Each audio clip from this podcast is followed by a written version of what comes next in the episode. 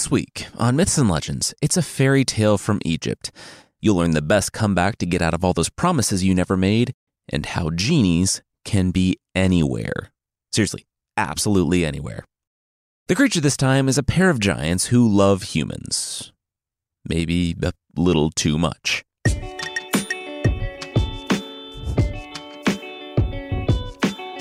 This is Myths and Legends, episode 259 Butter.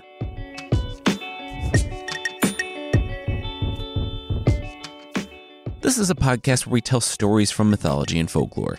Some are incredibly popular stories you might think you know, but with surprising origins. Others are stories that might be new to you, but are definitely worth a listen. Today's story comes to us from Egypt in the Middle Ages, and it starts with a very thin skinned monarch who just wants to make sure all of his people love him all the time.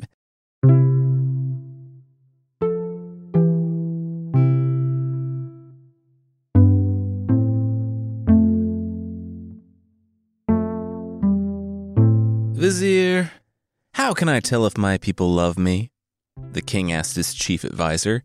The man, the vizier, thought about it. Well, that was tricky. He guessed they could get some opinion polls going. They'd have to hire some statistician. Wrong answer! Ha ha! The king boomed. Like for most of his questions, the vizier realized that the king already knew the answer, or thought he did. The answer to how to tell if people loved you was, of course, lights out. 8:30, whole city, boom. All the candles, fires, torches snuffed out. Put out the criers now. Let them know to make announcements all over. Early on in his career, the vizier might have noted that that didn't test love so much as blind obedience.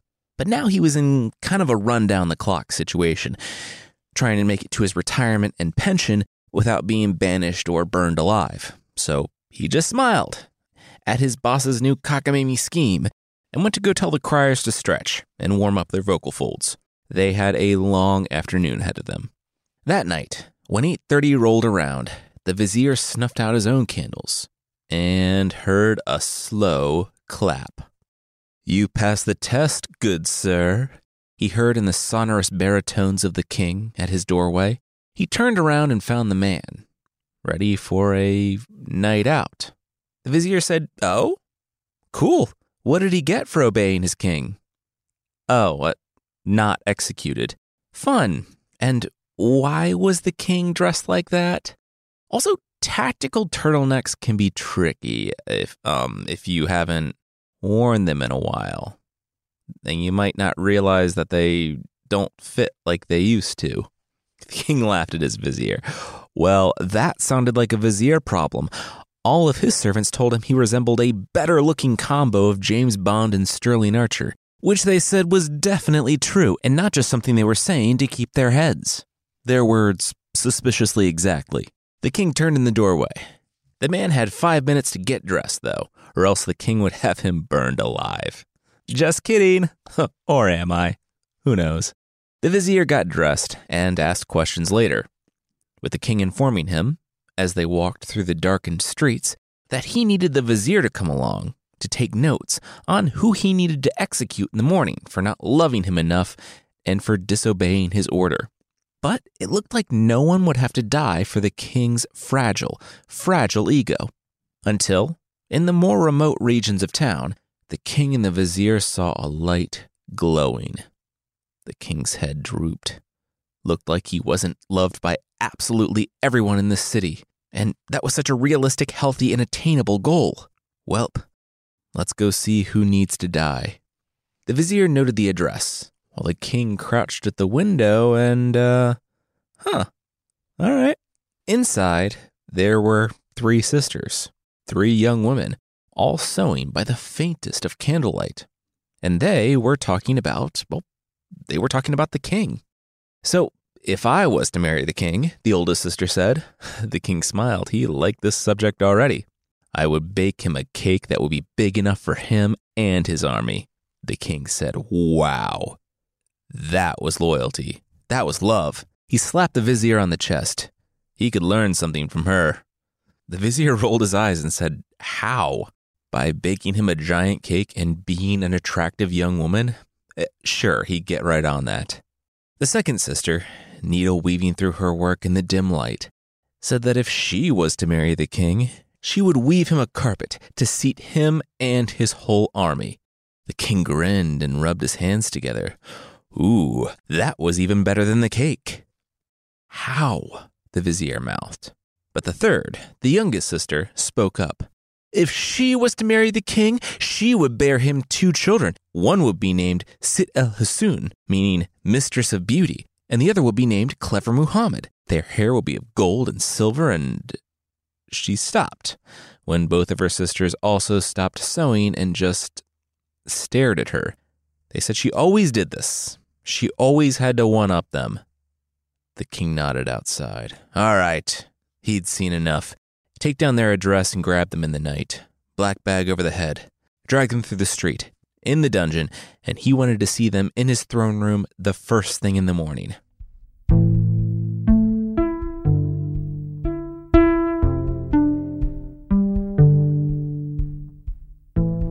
The vizier woke late the next morning. 7:15. He shrieked, kissed his wife, and rushed for the palace. Oh man, he was so dead. Like he might actually literally be dead. As he thudded on the sandstone, he heard yelling. Oh, it was one of the women. The vizier entered the throne room to the scariest thing he had ever seen for the person who was supposed to be managing this situation. The eldest sister was up in the king's face. She was saying that he didn't know what it was like out there. He who had been born into luxury. She and her sisters, they were orphans from orphaned parents. The sisters had no one, so every night they stayed up late and worked so that each morning they could go out and sell their works. That took most of the day, and with what little money they were able to scrape together, they spent almost all that on supplies and the rest on food so that they didn't starve. If they took a night off for the king's sad little fifis, they would die. This wasn't a game. So she was sorry that the little man who had dozens of people on the payroll to tell him how loved he was wasn't happy. But she and her sisters wouldn't die, so that hole in his heart could be filled for half of a second before he needed more validation. The king grew red. The court looked at each other. What should they even do here? The vizier, out of breath, rushed up and stood between the sister and the king. He was so sorry he was late. He would take care of all this. Want him to put the boots to her and her sisters, huh? He would have the guards put the boots to them. That would make his king who everybody loved happy, right? Violently quell sedition? Then a nap? He loved his naps. The king, whose gaze was fixed on the sister, turned to the vizier with a look that the man felt might actually bore through him. He asked, What she said, is this true? The vizier half paused for a moment, and in that time, the king saw what his people truly thought of him. His head dropped. He turned back to the sister. No one had ever spoken to him like that. She was forgiven of the crime of leaving the light on so she would not starve. But he did have something to ask her.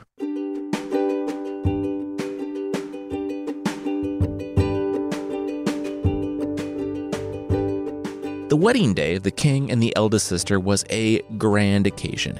The vizier was a little surprised. Not that he didn't think the epiphany would stick, but no, yeah, he thought the women would be dead by sundown and the status quo would be restored. But they weren't. A week later, the king and the oldest sister were married, and honestly, it had been a good week. The king was a thoughtful and understanding monarch. There was a healthy work life balance, respect. It was nice. Then the wedding night. The vizier awoke to the king pounding on his door. Divorce! I want a divorce! The vizier sat up and let the king in. He had been married for 15 minutes. He was wrapped in a bedsheet. What was going on? The king forced his way in and sat down, saying that things had been going pretty well. He had been alone with his new wife in bed, and he had mm, a request. The vizier asked if he really needed to hear this. Should his kids be in a different room? But the king continued. The night they had been hiding outside the windows, the oldest sister said that she would make a cake big enough for him and his army. He wanted her to do that. And you know what she said? The vizier said he could guess, because the king was here in a bedsheet. She said and I quote, Night talk is covered with butter. It melts when the sun rises. The vizier nodded. That was pretty good. Descriptive, diffusing, clever. Eh, what a catch. Nope, not for me, the king said. He was divorcing her. Have her dragged to the pit where they burned people alive and burn her alive.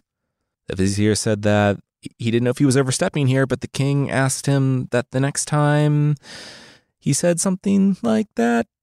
The king exhaled and rocked forward. Okay. He wouldn't straight up have her executed, but he was divorcing her. Idle talk with your sisters when you don't think someone's listening in? That's sacred, man. He couldn't remain married with that breach of trust. The vizier pinched the bridge of his nose. Well, it was nice of the king to meet in the middle like that. Would be better if he stayed married and worked through it, and this would create a headache for the vizier and his guys because there was literally no legal route for the king for divorce that didn't involve execution, but they would figure something out. Good, because in the morning I want to marry her younger sister, the king said, rising and leaving. The vizier sighed. The epiphany might not have worn off, but it had definitely lost its sheen. Yeah, okay, sure. He would make it happen.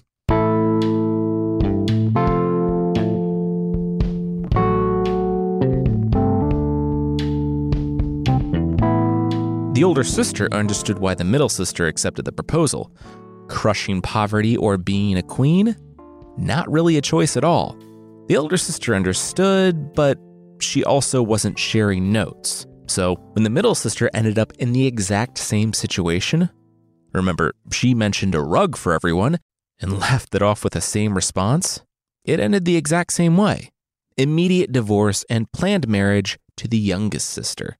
The good thing about the youngest sister's promise was that she had at least a few weeks until the pregnancy would be known, and a total of 40 weeks until she had to make good on her promise to have a boy and girl with equal amounts of gold and silver hair. This was probably the least likely of the king's desires to be fulfilled. The other things were just logistical questions. If you can bake a cake, you can probably bake a giant one. And the same probably goes with a rug.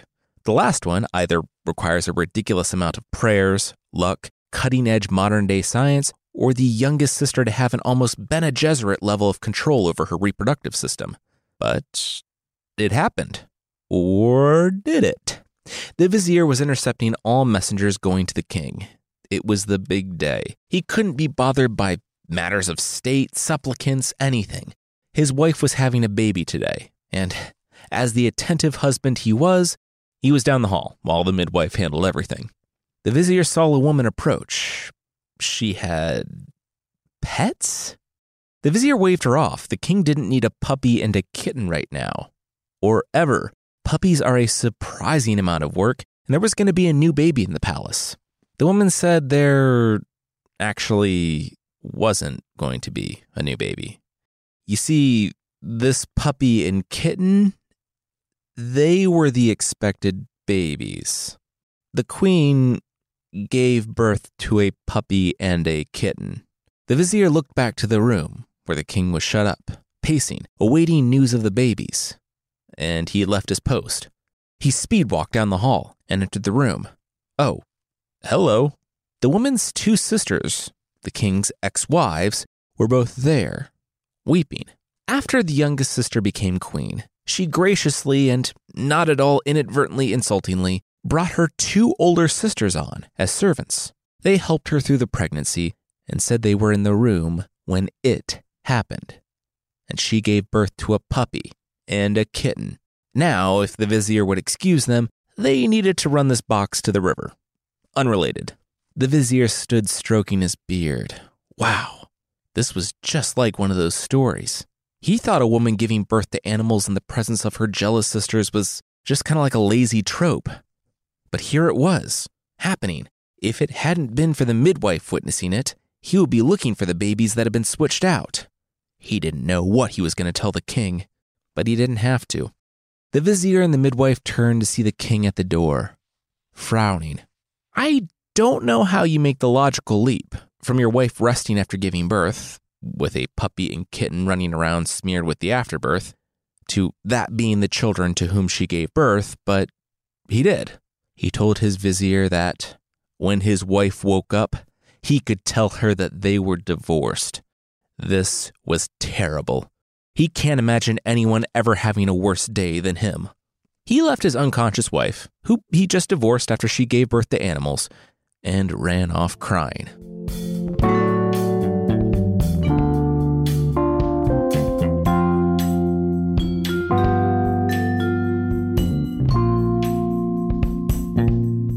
We'll see that. Surprise, things might not be what they seem.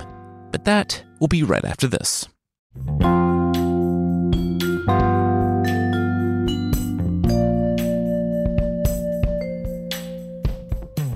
The fisherwoman looked to her husband. He was holding a box? He said that she knew how each day they found two fish in the river, right? One for each of them, and they viewed them as gifts from God? She nodded, yes. Uh, where was he going with this? He held out a wooden box that had been nailed shut. Today, God had given them the two fish and this. She shook her head. Throw it back. It's trouble. He said it's a box. Didn't she want to know what was inside? She said either it was money that they didn't need or evil that they didn't want in their old age. She took her husband's hands in her own. This was it. This is what they talked about. They were nearing the end. That's what they were both seeking after a good end to a life well lived. He put the box on the table. Well, good end or no, this was from God, so they had to open it. Against her protests, he pried open the box, and the wife crossed her arms. See? Trouble. The husband scooped the babies out, a boy and a girl. Each was sucking the other's thumb. Aw, they're suckling each other, he said. Oh, no, that's not what that is, the wife replied with a cocked eyebrow. Well, that's what one version says. The husband's shoulder slumped. That they're comforting, she corrected soothing each other. Suckling is, but that's different. She took the babies in her own arms and looked them over. Ah, darn it. She loved them. Somehow, despite all the names available, the couple ended up on the exact same names that the mother had mentioned the night that they didn't put out the candles. The girl was named Sit El Hassoun, meaning Mistress of Beauty, and the boy was Clever Muhammad. The new mother sighed. This changed their plans. Quite a bit. The elderly man put the arm that wasn't holding the baby around his wife. They could adapt. They were sorcerers, after all. It turned out, for the first year or so of the kid's life, Egypt was fairly rainy. No one really caught on, no one except the Fisher couple who realized that, whenever Sit cried, it would rain, and it would only stop when she was comforted by her brother, Muhammad. And on this day, about 15 years later, she needed comforting too. Because their father, their father was dead. Muhammad skidded through the doorway. He saw the rain. What? Oh. The loss of their father had been as confusing as it was tragic, mainly because he told them, down to the hour, when he would die. Also, the entirety of their inheritance from him was two horsehairs. When the brother left the market, the mother turned to Sit. She had something to tell her daughter. She would die soon. She had always been fated to die in this place, but she and the father had stretched the time. For them, things could no longer be stretched without breaking. But she had something for her daughter. She pulled out her purse, and she told her daughter that she and her husband had chosen this simple life together. They had each other, and that had been enough for them. But she acknowledged that the life she had chosen might not be the one that Sit and Muhammad would choose for themselves. Like their adopted parents, they were special, too. They deserved a life where they could choose their own destiny. And that's what she was giving Sit, in the form of this empty purse. But it wouldn't stay empty, not for long. Each morning, the girl would find 10 coins in the purse, and the horsehairs the father left, the brother and sister only needed to rub those together, and they would have whatever they wished for. With that, the mother died, and it rained throughout the city for days.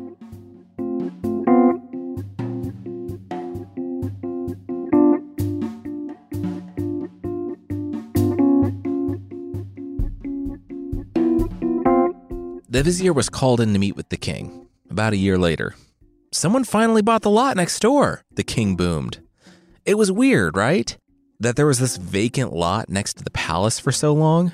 The king said he always thought of it as like just his big lawn. He was actually really annoyed to find that he, in fact, did not own it. It made him so mad he wanted to have the new owners summarily executed. So he tried to. Turned out the guy was like a reclusive rich guy who sat back and did nothing while his workers did his bidding. Could the vizier believe that?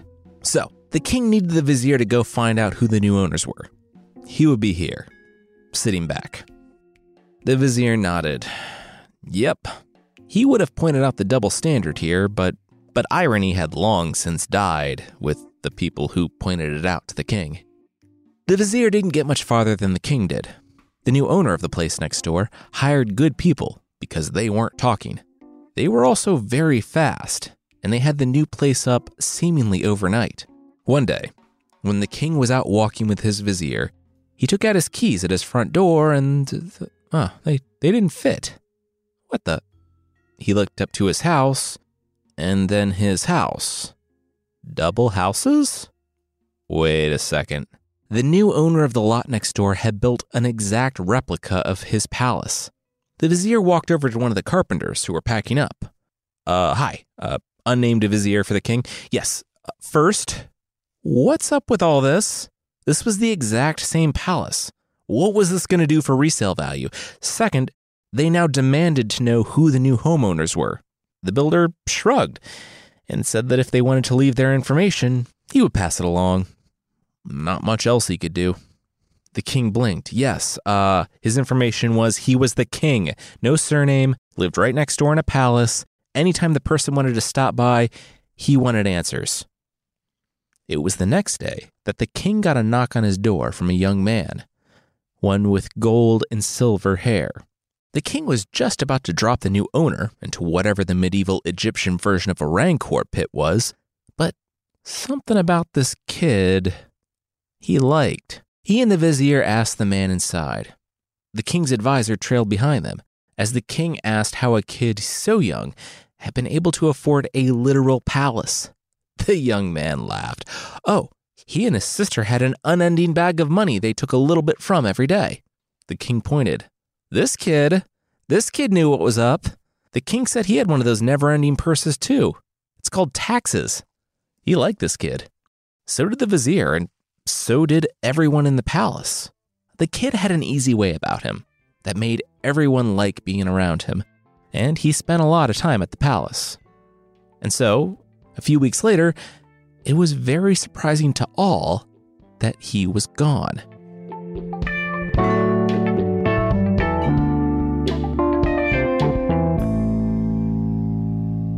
The two older sisters, the children's secret aunts, figured it out. They had been visiting Sit and Muhammad, and they took a big interest in the kids, actually. So much so that one day they had been invited over for drinks and told Sit all about the dancing bamboo. Muhammad had been listening from the kitchen. Dancing bamboo? Yeah, dancing bamboo. What was that? Well, it was pretty much explained by the name, and frankly, the sisters were surprised that such a beautiful palace lacked it. They didn't blame her, though. It was very hard to get, and she. The clouds began to form outside. And, you know, could it really be considered a palace without that? The drizzle started. They just cared about the girl. They didn't want people to think she was some kind of pretender, you know, that she didn't deserve the nice things she had the life she lived. I mean, it wasn't like she was cast out, that this was the only stable home she had left, right? Shame if anything happened to it. The girl said that she was sorry, but they would have to leave. She wasn't feeling well. The pair rushed out in the rain. As Muhammad came in to comfort her, he heard it, too. He held her, and the rain outside slowed. They weren't going to lose this home. They weren't going to be alone again. If they needed a dancing bamboo plant, he would find a dancing bamboo plant, though he wished he knew how. And then he realized something. Wish! The horsehair! He came back and rubbed the two hairs together. He wished he knew how to find the dancing bamboo. He paused and put his hands on his head. Would it like come to him or And then he heard a, Hi, where am I? The brother shrieked. In the corner of the room sat an elderly woman. She looked down. Oh, the horsehairs. Cool. The brother stood, drawing the sword at his side. Who was she? Oh, I'm sorry, were you just pulled screaming from a lunch with your grandkids, probably traumatizing them? The elderly woman asked. No? Cool. Maybe pump the brakes with the indignation. I'm an old friend of the man who owned those horsehairs. And if they summoned me here, it was for a reason. What do you need? Turned out, she did know the location of the dancing bamboo. She was an old sorcerer friend, let's say. Full disclosure, in the original, they don't summon anyone with the horsehairs. In fact, a heretofore unmentioned old woman tells them everything they need to know. Like, I know people who have been on this earth many years generally are thought to be wise, but I guess this also applies to finding dancing houseplants. Anyway, it was kept in the garden of Father Ogre, who slept for seven years and was awake for seven years. She pointed Muhammad in the direction and told him to hurry. It would take three years to get there. Hopefully, he arrived when the ogre was still sleeping. And so, Muhammad embraced his sister, thanked the elderly woman, and left on his quest. And three years later, as he stood outside of Father Ogre's walled garden, holding the dancing bamboo, he shrugged, huh? That was easy. And it was. He got in just before Father Ogre awoke from his seven year slumber and got out with the bamboo. Three years later, six years after he left from home, he returned with the bamboo. It was a little weird to have a plant dancing with him the entire time in his backpack, in his arms, and whatever, but he managed. He and Sit planted it in their garden, and they were happy. For a few weeks, at least. The sisters saw the dancing bamboo and started talking up the singing water. The sister cried, they ran home in the rain, and Muhammad said, It was as if those servants from the palace knew their tragic backstory, where they had been abandoned by two sets of parents and had a deep, uncertain void regarding their place in the world. He would think that they were exploiting that to send him on dangerous quests. But how could they know that? All right, he would grab the horsehairs. Come and give your Grammy a hug, the sorceress said when she materialized in the room. Then she looked around in a half second of shock before turning to Muhammad and Sit. Oh, it's you. Singing water? The elderly woman nodded. Mother Ogress, seven years sleep, three more years to get there. Hurry, bye. And that, too, went the same way as the encounter with Father Ogre, in that the encounter was non existent.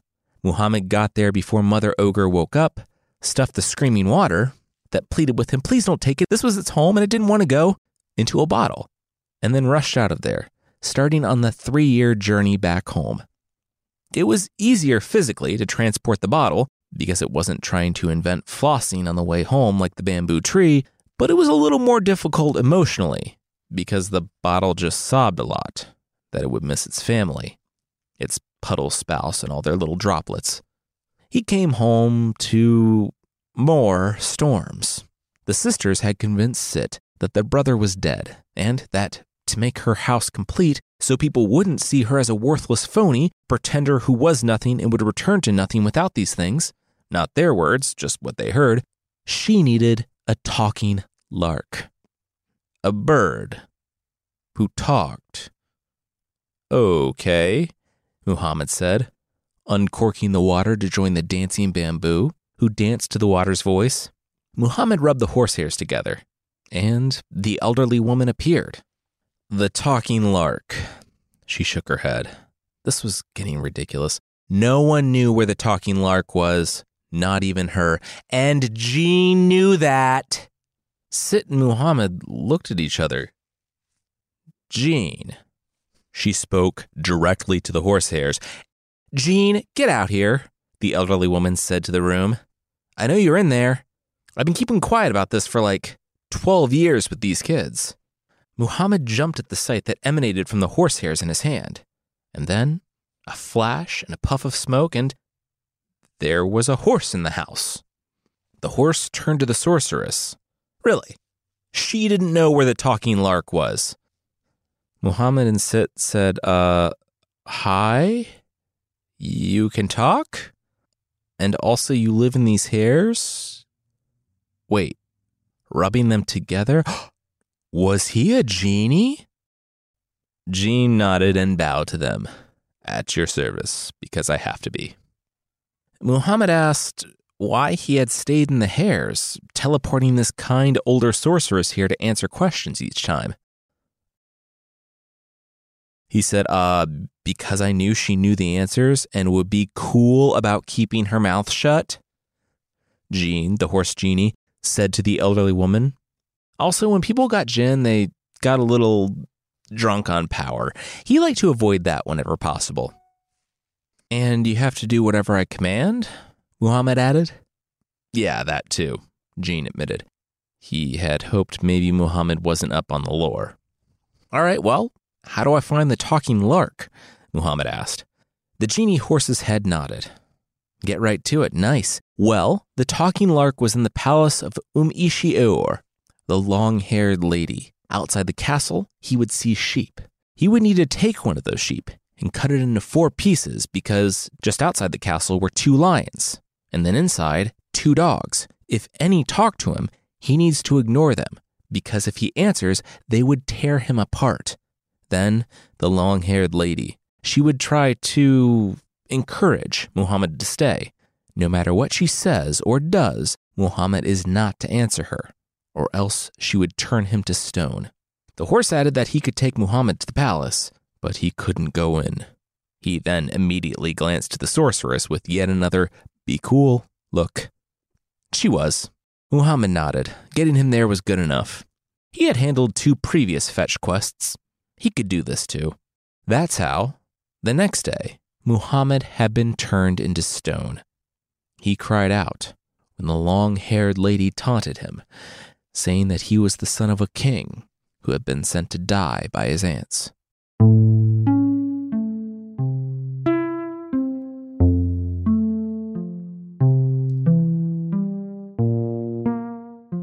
We'll see who goes to rescue the brother, but that, once again, will be right after this.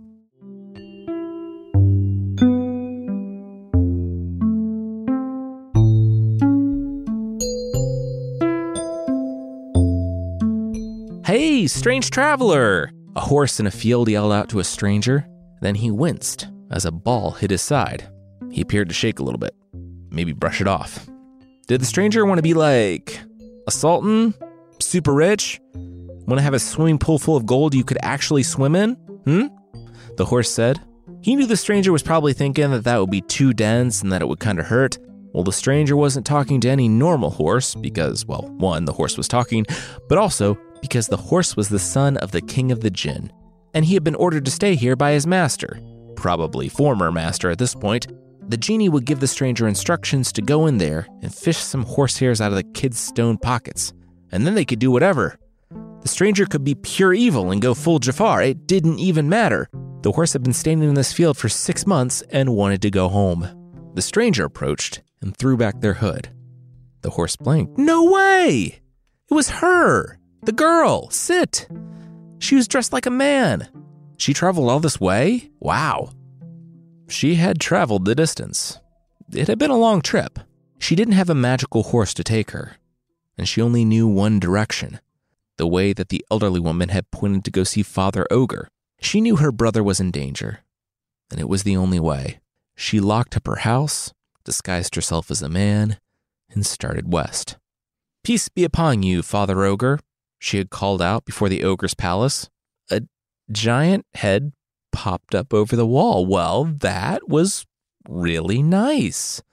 Yeah, come on in. Turned out, when it came to ogres, you can kill them with kindness, or not kill them at all, like Sit. It certainly helps to not jump over their walls and steal their belongings while they're waking up. Anyway, Father Ogre really responded to Sit's kindness, and over a light brunch she didn't touch because it was people, explained that though he wanted to help, he didn't know where the talking lark was. His brother, though, lived down the road a ways, and the guy was one day older and one year wiser than him. Sit didn't know how either of that worked and followed the instructions.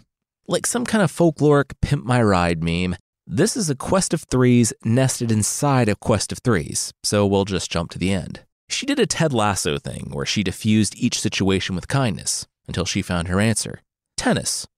Kind of. The last ogre gave her a ball and a racket. If she hit the ball with the racket and followed the ball, she would arrive at the palace of the fair haired lady. Since pretty much nothing in Sit's life had been normal ever, she accepted this explanation, accepted the racket, and several hits later, it was bouncing off the genie horse. She followed the initial instructions cut up a sheep, which was grisly business in itself, fed it to the dogs and the lions, and then stood there while the lark, the long haired lady wasn't present, told her the truth of her life. She was the daughter of a king. She had been betrayed. Still, Sit kept silent. The bird said it was tired, it needed to sleep, but it couldn't until someone commanded it to. Would someone command it to? This went on for like 10 minutes, but Sit waited. Waited until the lark went into its own cage, and then Sit shut the door. In that moment, Muhammad turned back, and a whole nation's worth of people inside the walls, the story tells us, turned back from stone. It was over. They were free. As people filtered out of the castle, Sit Muhammad found the genie horse, and Muhammad allowed it to move after six months. The brother and sister jumped on its back, and, in a flash, they were back home, at the palace next to a palace. It was time to plan a party.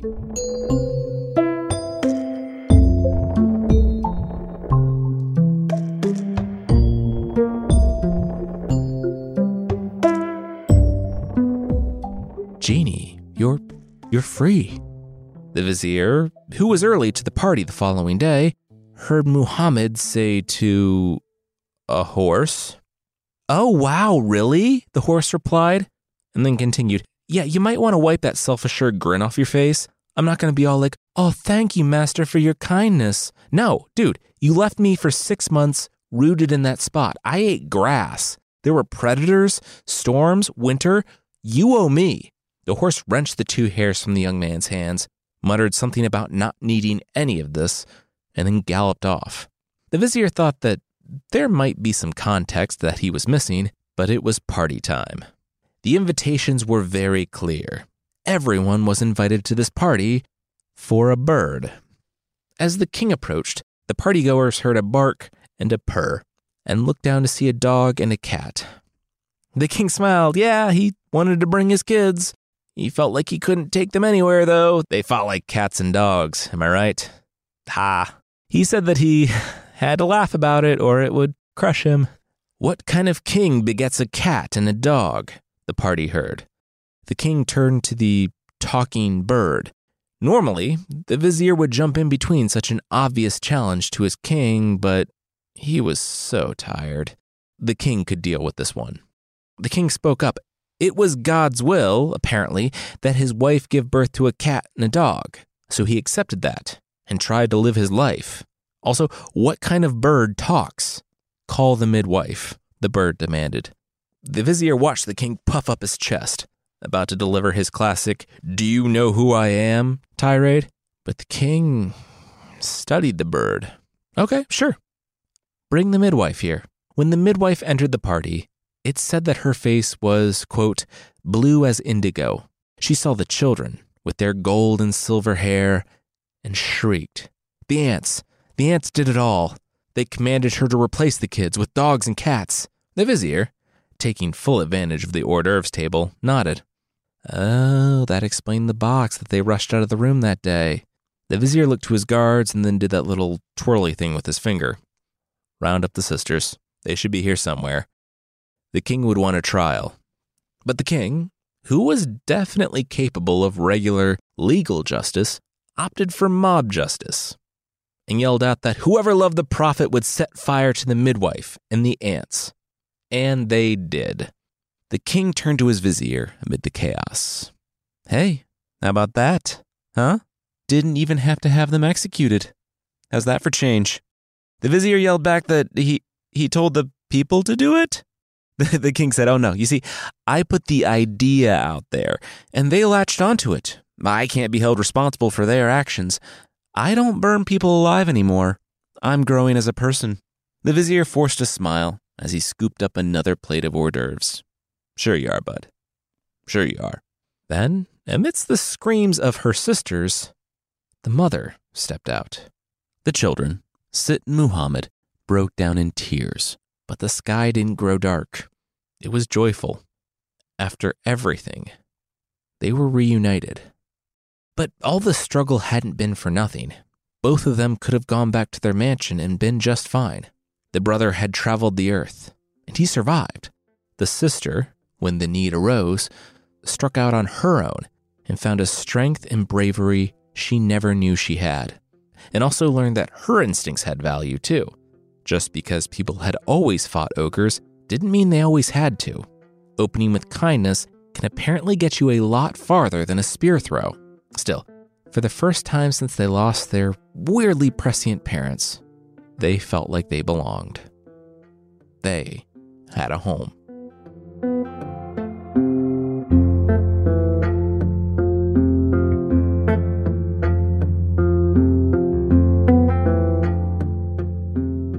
Really like this story for the characters, the secret genie, and the fact that despite having three ogres, a handful of sorcerers, and a witch, there was basically no action, and people found other ways to solve their problems than by stabbing them.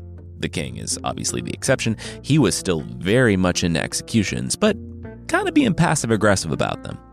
Next week, we're meeting a bunch of people who love to solve their problems with violence when we're back in the Icelandic sagas. Real quickly, we have a big announcement. You might know from the feed drop, but Chris and I have partnered with Kast Media to do a history show. It's hosted by us, and it's called Scoundrel History's Forgotten Villains. We tell stories from history of real life villains, and like in Myths and Legends, try to give you a feeling of the characterization and what it was like at the time. We've worked with an awesome sound designer and team to give it this deeply immersive feel, and we are super proud of this show. I really do think you'll like it. I put the links in the show notes, of course. Once again, that's Scoundrel History's Forgotten Villains. And you can find out more by searching for Scoundrel wherever you get your podcasts or by following the links in the show notes. Thank you so much.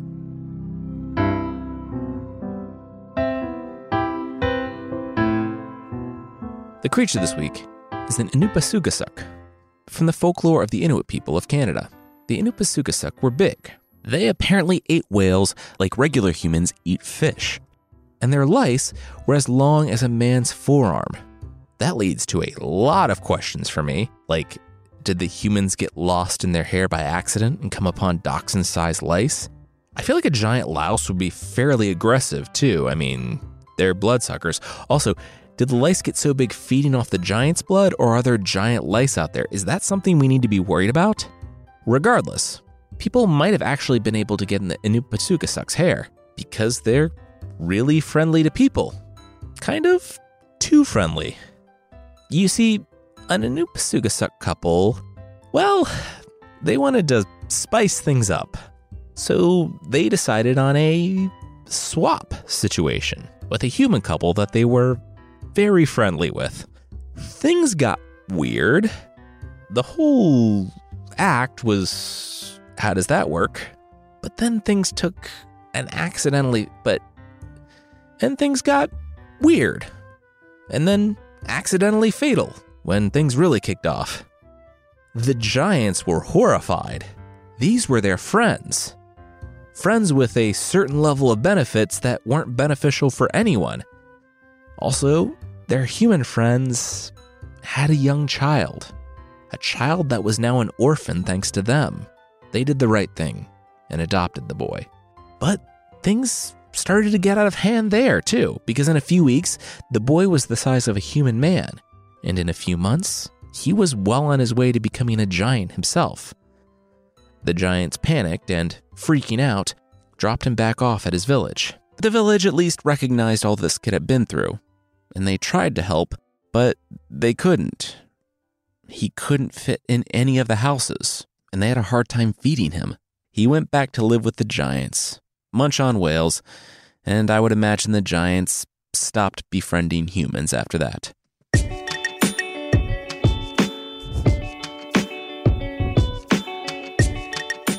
That's it for this week. Myths and Legends is by Jason and Carissa Weiser.